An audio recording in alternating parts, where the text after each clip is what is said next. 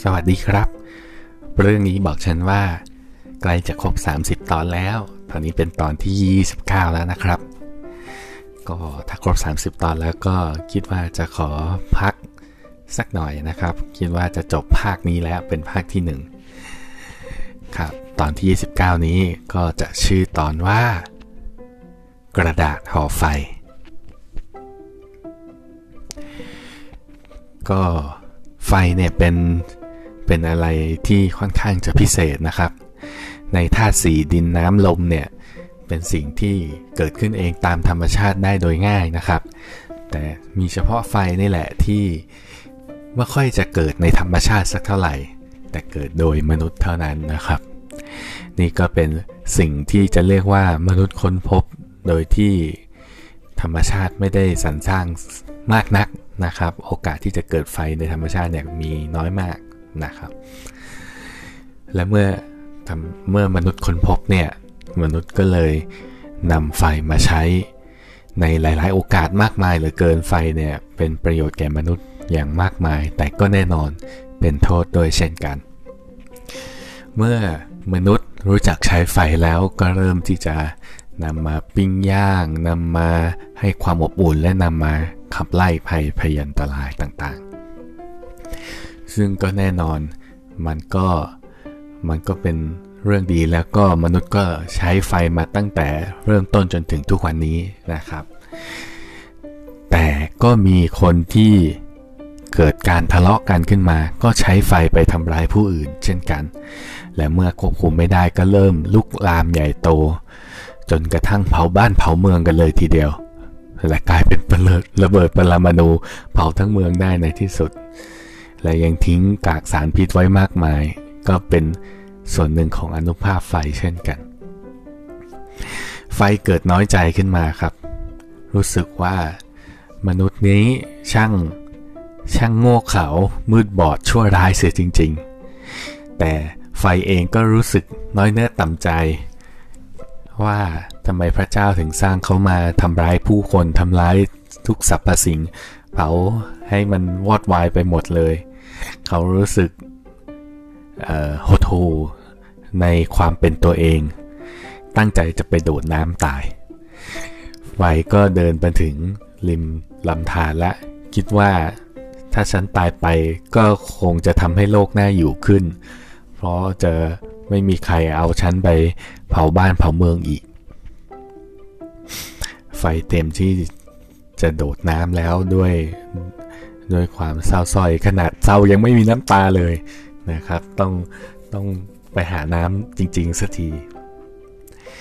กระดาษเห็นดังนั้น กระดาษก็เลยเดินเข้ามาห้าม กระดาษก็บอกกับไฟว่า อย่าเพิ่งทำเช่นนั้นเลย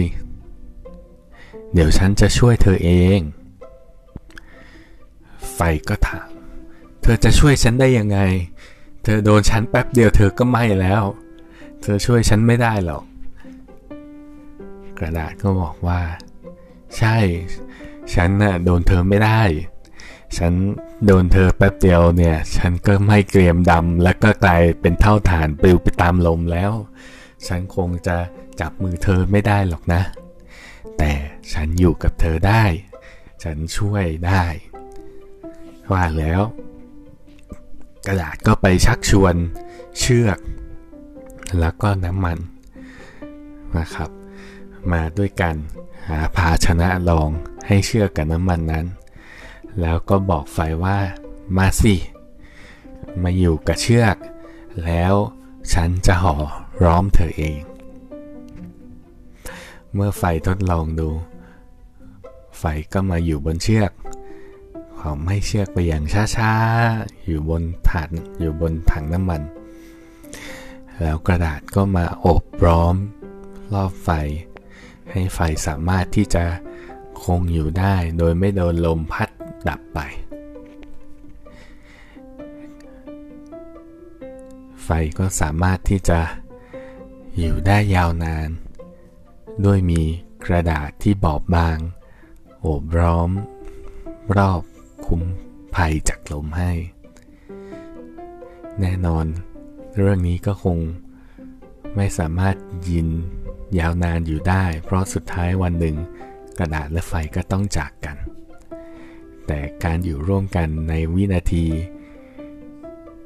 หรือนาทีหรือชั่วโมงนั้น ก็เป็นเวลาที่มีความสุข ด้วยว่าไฟก็สามารถดำรงอยู่ได้อย่างไม่หวั่นไหว กระดาษ ก็สามารถเอื้อเฟื้อ ฟุมไผ่ไฟได้ และได้ความอบอุ่นจากไฟเช่นกัน จบครับ และเรื่องนี้บอกฉันว่า